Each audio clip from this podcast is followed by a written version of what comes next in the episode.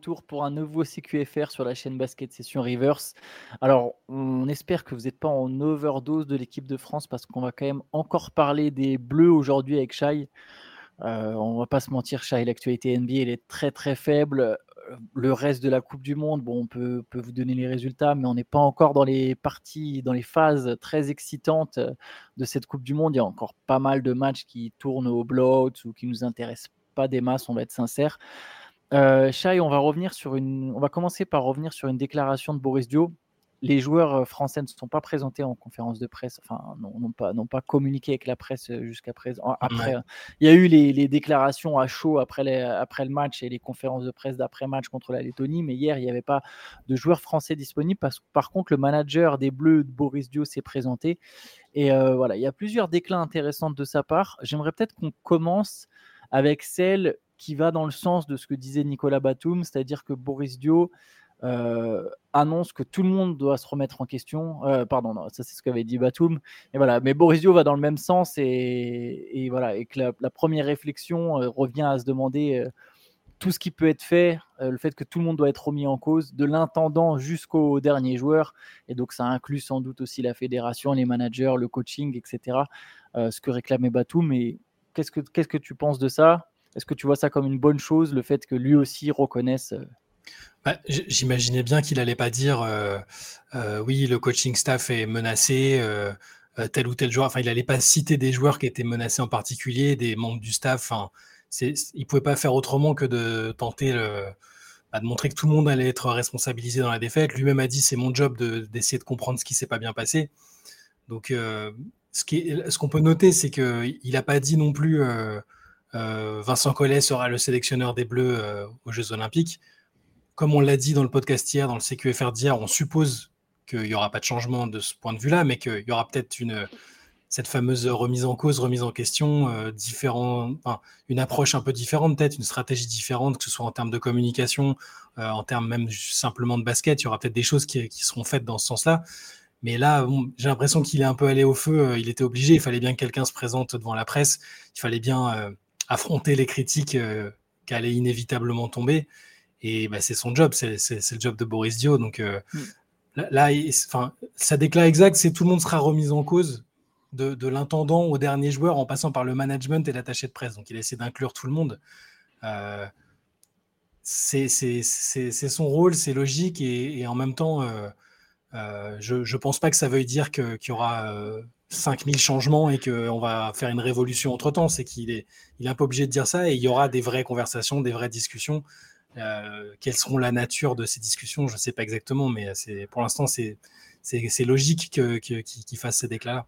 En fait, je t'ai, mal posé ma question. J'aurais dû te demander est-ce qu'il faut y croire à une vraie remise en, en question euh, je parle même pas du coaching staff, je suis plus sur mmh. tout ce qui est au-dessus du management et notamment euh, jusqu'à la fédération. Est-ce que vraiment, après un échec en Coupe du Monde, on peut s'attendre à, à, une vraie révolution au sein de la fédération, un vrai changement de, plan? Honnêtement, non, non, je pense pas. je, trop. Je, pense pas. C'est pas dans les habitudes de la fédération. Euh, on a une fédération assez conservatrice. Parfois, ça a du très bon. Parfois, c'est peut-être un peu moins bien. Mais là, je il peut y avoir de vrais changements. On, vous lisait dans les commentaires sur les podcasts d'hier euh, où euh, bah, vous nous reprochez peut-être à juste titre, hein, on, verra, par la suite, mais d'être, euh, de ne pas réclamer justement cette révolution et ce changement que, certains appellent de leur vœu. Mais je ne pense pas, d'expérience, la fédération ne va pas tout changer un an des JO. On, verra si c'est bien ou pas, mais non, je ne crois pas à une révolution. je crois par contre qu'il peut y avoir des changements positifs, hein, des vrais cette fameuse remise en question, ça peut ne pas être que des mots, hein, ça peut être euh, euh, lors de ces fameuses réunions qu'ils espèrent faire avec les cadres, euh, avec le staff, avec des membres de la Fédé. Je pense vraiment qu'il peut y avoir des choses de fait, hein, des trucs qui peuvent paraître insignifiants et, que certains trouveront trop light, certains qui, voudraient un changement de coach, un changement de staff, un changement de joueur.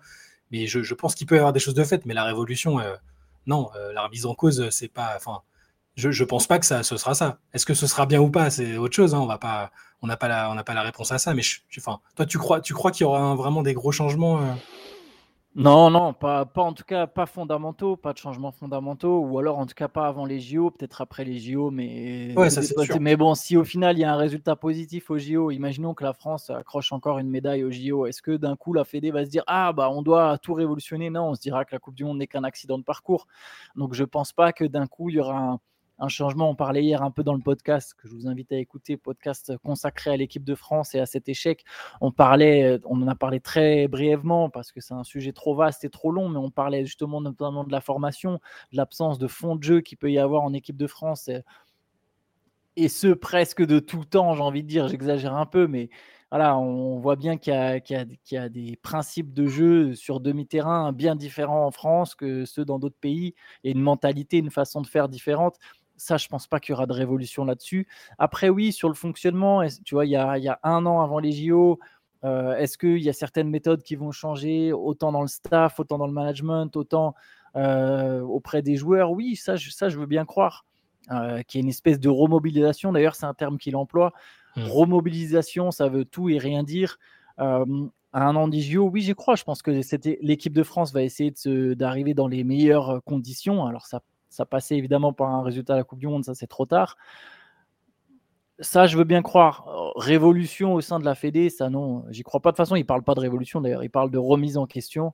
Hmm. Et de toute façon, Boris Dio, c'est le meilleur gars à envoyer devant la presse parce que c'est s'il y en a bien un qui sera jamais déstabilisé devant une question, qui peut te répondre absolument tout ou rien. En, quatre, mots, hein, c'est là les, les, réponses qui sont relayées par, par l'équipe. C'est un génie.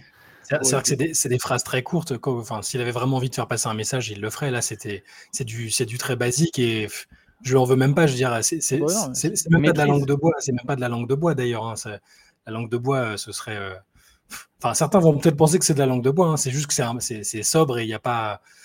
D'un côté, lui, son rôle, c'est pas d'être dans le dans, dans, l'émotion immédiate et la preuve, c'est qu'il a plus ou moins à demi-mot reproché à Batum. Euh, enfin, c'est pas reproché, mais il a dit en gros les mots de, les mots de Batum ont été faits dans le, sur, le, sur, l'instant. Euh, il vaut mieux faire une réflexion plus large que de réagir à chaud. Et, donc, enfin, oui, c'est, c'est, il, est comme ça et je m'attendais pas à une énorme analyse de la compétition. Elle est même pas terminée. Elle est terminée pour les Bleus, mais les mecs sont encore là-bas. Ils sont, ils sont même coincés là-bas pendant encore quelques jours euh, à, à, disputer des matchs qui seront, qui sont, ils seront peut-être pas anodins ces matchs hein, d'ailleurs. C'est pas, fin, ça peut, ça peut, ça peut aider à construire quelque chose, même s'il y a aucun enjeu sportif. Tu peux reprendre un peu confiance. Certains joueurs peuvent peut-être prendre un peu le, tu vois, marquer des points hein, pour, pour, pour, pour, les prochaines, pour parce que le groupe, voilà, le groupe sera pas le même au JO, c'est évident. Mais enfin, ils repartiront pas avec exactement le même groupe. Il y aura, je pense que le noyau dur sera là, mais donc, euh, ouais, tout, tout, tout, ça pour dire que bah ouais, parce que ces déclats de Boris Dio, elles sont, elles sont attendues et logiques hein, finalement. Après, tu as, commencé à rebondir sur l'autre partie intéressante, je trouve, de ces déclarations, c'est notamment celle concernant les absents. Donc justement, il, il a réagi par rapport à ça. ce qu'il a dit, c'est qu'il faut réfléchir sur la façon dont on en est arrivé là, mais on va pas forcément se pencher sur les absents ou non. La première réflexion avec ce groupe, c'est comment on n'a pas réussi à faire mieux. On, je le rejoins complètement là-dessus. Euh, des joueurs manquent parfois à l'appel pour cause de blessures ou parce qu'ils ne veulent pas venir, parfois parce qu'ils sont bannis. Euh, mais tout ce que vous pouvez faire, c'est avoir 12 joueurs et essayer de gagner. Bon, ça c'est très bateau, mais on comprend l'idée. Le problème, c'est qu'on a perdu avec les joueurs qui étaient là. Et je, il précise aussi qu'il n'y a pas de réponse magique à apporter. Je le rejoins tout à fait. C'est vrai que c'est très facile et c'est même si Batum, on sait qu'il a réagi à chaud. C'est facile de se dire Ah ouais, mais si on avait pris machin, si et machin, si et machin. Mais si tu regardes juste les 12 joueurs présents, le niveau est tel que tu dois te qualifier et avec cette équipe-là, tu dois pouvoir eh faire un résultat. Il n'y a pas de discussion. Après, oui, si tu finis quatrième, troisième et que tu te dis Ah, si on avait eu machin, là je comprends si tu sors même en quart, euh, tu vois, sur un match un peu serré, tu peux te dire, ah, mmh. la compète aurait été différente. Mais non, là, le, rien n'excuse, il n'y a pas une absence qui va justifier le fait que tu, que tu prennes une valise contre le Canada et que tu perdes contre la Lettonie et que tu sors de la Coupe du Monde aussi vite. Ah, c'est sûr et certain, mais c'est ce qu'on disait hier. Euh, euh, j'ai l'impression, je sais que les gens ne seront pas satisfaits avec ces réponses-là ou ces débuts d'explication-là. On n'a pas les réponses, encore une fois, on n'a pas la, la vérité. On, pas cette prétention-là, mais euh, pour moi, l'analyse, elle est presque, c'est presque sur des trucs simples et c'est vraiment euh, des trucs qui peuvent sembler bateaux, mais euh, bah, de la, la, défense, peut-être un trop plein de confiance, un manque de combativité. C'est des trucs qui, on a l'impression que c'est des réponses clichés qui, qui sont abstraites, mais c'est vraiment, enfin, le basket n'est pas si compliqué que ça finalement. le sport en général, parfois, ça se, il suffit de, d'en avoir plus envie que l'adversaire. Là aussi, c'est des formules toutes faites qu'on a l'habitude d'entendre. Mais c'est ce qui s'est passé dimanche. On, est d'accord. C'est pour ça que les grandes, grandes analyses sur qui, qui était là, qui n'était pas là, euh, au final, je suis assez d'accord sur le fait qu'il faut se demander pourquoi là, avec ces joueurs-là en particulier, ça n'a pas suffi. Alors que tout le monde, bah, nous les premiers, les joueurs en tête, euh, sont entrés dans cette compétition en se disant qu'il y avait moyen même d'aller gagner la médaille d'or. C'est la première fois quasiment qu'on s'est dit ça. Donc euh, oui, moi, moi c'est, je reste sur, le, sur cette impression que avec cet effectif-là, c'était pas insensé d'imaginer euh, une médaille d'or, une médaille d'argent, quelque chose de. certainement pas une élimination au premier tour. Donc, euh, je, suis curieux de voir ce qui, va, découler de ça. Je suis aussi curieux de voir comment. Il y a peut-être une petite réaction d'orgueil, je, la, souhaite quand même contre le Liban tout à l'heure. Euh, là, alors on enregistre, on a quelques. On est un peu à deux heures peut-être du, coup d'envoi. J'espère voir quelque chose, même si le match paraît anodin, qu'il n'y a peut-être pas personne qui va le regarder, mais parfois tu peux reprendre confiance et recommencer euh, quelque chose à partir de là sur des matchs qui semblent anodins et j'espère que ce sera le cas là. Oui, tu peux finir la compète avec que des victoires. Tu bats le Liban, tu gagnes tes matchs de classement. Bon, voilà, tu, finis au moins sur une bonne note, tu mmh. testes des joueurs. Juste, c'est vrai, ce que, tu notes sur l'envie, sur les absents, là où je suis d'autant plus d'accord avec Boris Dio que la question est d'abord de se demander ce qui n'a pas marché, c'est qu'il y a eu effectivement un problème d'attitude et ça a été souligné par les joueurs, par le coaching. On a, il y a quand même eu des discussions sur la rigueur, sur le manque d'application, sur même le manque d'humilité. Ça, c'est pas un joueur qui va corriger un état d'esprit. Ça peut arriver si tu as un, vrai mec qui a une aura et un espèce de charisme et qui du coup peut transformer un groupe, mais ça vient quand même d'abord du groupe lui-même normalement. On peut pas se dire qu'il y a un sauveur providentiel, on aime beaucoup ça en France. Le sauveur euh, Victor Wembanyama, il va pas il peut changer des choses sur le terrain, il va pas changer toute l'attitude du groupe il est trop jeune, il connaît pas ces mecs-là. Euh, il va pas arriver et se poser en leader en disant non maintenant on arrête, on se met à défendre dur, tu vois. Donc ces problèmes d'attitude, ils doivent être d'abord réglés euh, par le coaching, les cadres, etc. Euh, et c'est pour ça que je, rejoins totalement cette analyse de se dire non mais c'est pas d'abord les absences et réglons d'abord ce que nous, ce qu'on aurait pu faire, ce qu'on n'a pas fait. Euh, et juste un petit mot sur Embiid avant qu'on parle de, France-Liban. Il, s'est aussi exprimé, euh, parce qu'on parle de sauveurs, donc de, personnes qui arriveraient. Voilà, il a, il a, il a précisé, Boris Dio, qu'il n'avait pas non plus poussé. Euh, Embiid est un cas à part. Je ne suis pas certain personnellement qu'on le voit un jour en équipe de France. Je sais pas si toi, tu as, un, bah, pressentiment ou un avis non, Moi non plus. Moi, en tout cas, avant la compète, là, aujourd'hui, je ne sais pas, mais avant la compète, ça me paraissait certain, surtout avec le, bah, le fait que la Fédé américaine essaie de le draguer aussi.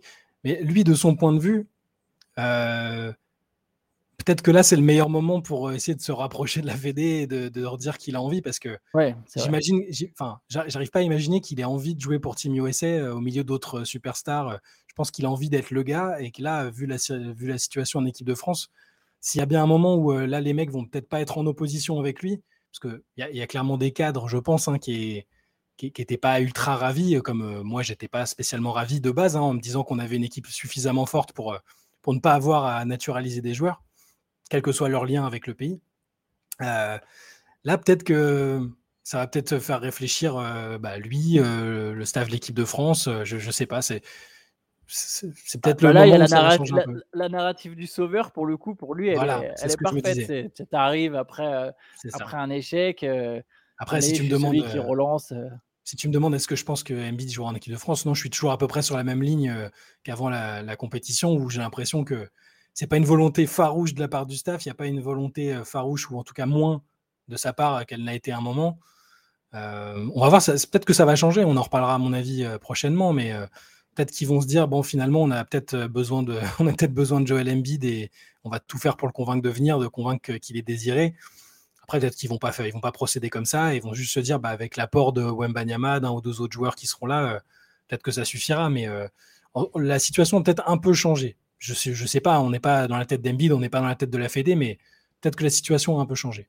Je me demande si, si Embiid jouait à un autre poste, est-ce qu'il n'y aurait pas une pression plus grande? Parce que là, tu vois, on a déjà, on a quand même Rudy Gobert, on a un joueur confirmé, on a Victor Wembanyama, on a des bons, on a des très bons intérieurs.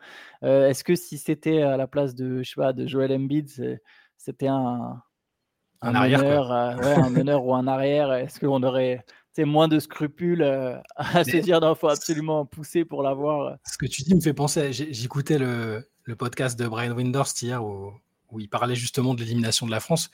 Et les trois, donc les trois participants au podcast, dont Windhorst, étaient un peu choqués du niveau du bac court français. Et du, en gros, pour eux, c'était le problème, les extérieurs. ils étaient choqués de, du, bah, de, l'absence de, joueurs euh, soit très expérimentés, soit dont c'est vraiment le poste de formation. Et euh, ouais, ça les a un peu. Euh, ils s'attendaient pas à ça en fait. Et limite, ils pointaient du doigt l'absence de Nilikina en disant Ah, Nilikina a peut-être fait du bien, même si c'est pas un joueur NBA ultra confirmé. Donc même le point de vue extérieur, c'est ça aussi, c'est qu'il manque des joueurs, des, joueurs à la main, des playmakers.